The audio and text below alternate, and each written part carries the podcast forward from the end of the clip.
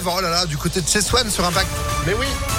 La météo et puis l'info, Sandrine Nollier, bonjour. Bonjour Phil, bonjour à tous. À la une de l'actualité, un litre de gasoil à près de 3 € en Isère. Mauvaise surprise pour les automobilistes qui sont passés à cette station-service de Satolas et Bons lundi. Le litre de gasoil était affiché à 2,969 €, du jamais vu. Ça fait quand même un plein à près de 150 € pour un réservoir de 50 litres. Depuis, les choses sont revenues à la normale, à moins de 2 € le litre de gasoil hier.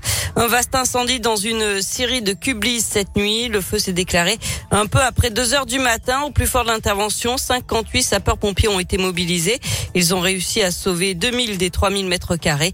Il n'y a eu aucun blessé. 3 personnes dont les propriétaires sont au chômage technique. Un drame à Caluire-et-Cuire. Une adolescente de 13 ans a été retrouvée morte chez elle dimanche soir. Selon BFM Lyon, c'est sa mère qui l'a trouvée inanimée vers 19 h 30. La jeune fille était apparemment confrontée à des difficultés familiales et scolaires. Une enquête est ouverte, mais la piste du suicide serait privilégiée. La justice n'ira pas plus loin dans l'enquête des bébés nés sans bras dans l'Ain. Une plainte contre X avait été déposée par une mère de famille. Son fils, comme une dizaine d'autres enfants dans le département, est né avec une malformation au niveau du bras, mais la plainte a finalement été classée sans suite, d'après France 3.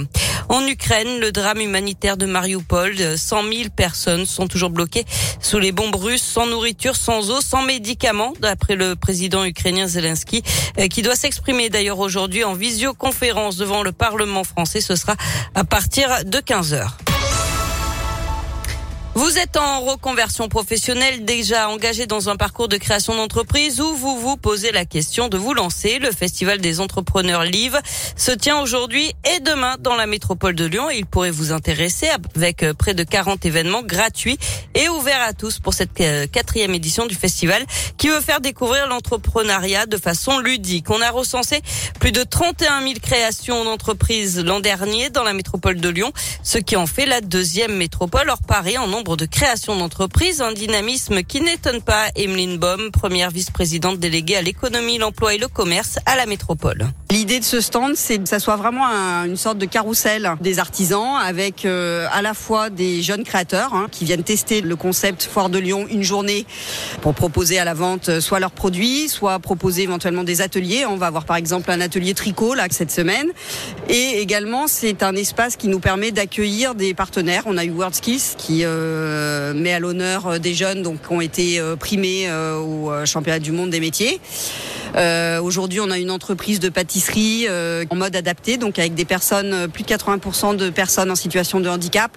Voilà, c'est montrer un petit peu tout notre panel de partenaires et d'artisans. Et il y a près de 30 000 créations chaque année, dont plus de la moitié de ces sociétés sont toujours actives après 3 ans d'existence.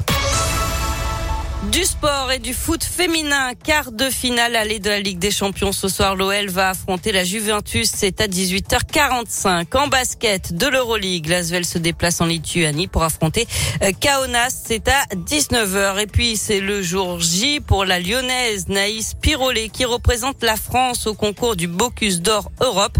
Sur les 18 équipes en lice, 10 seront sélectionnées pour la finale du Bocuse d'or qui se déroulera à Lyon lors du Sirha 2023. Et en attendant, ceci se déroule en Hongrie. Bonne chance à elle. Merci beaucoup Sandrine pour l'info. Vous êtes de retour à 11 h. À tout à l'heure. Allez, à tout à l'heure, 10 h 04. C'est la météo.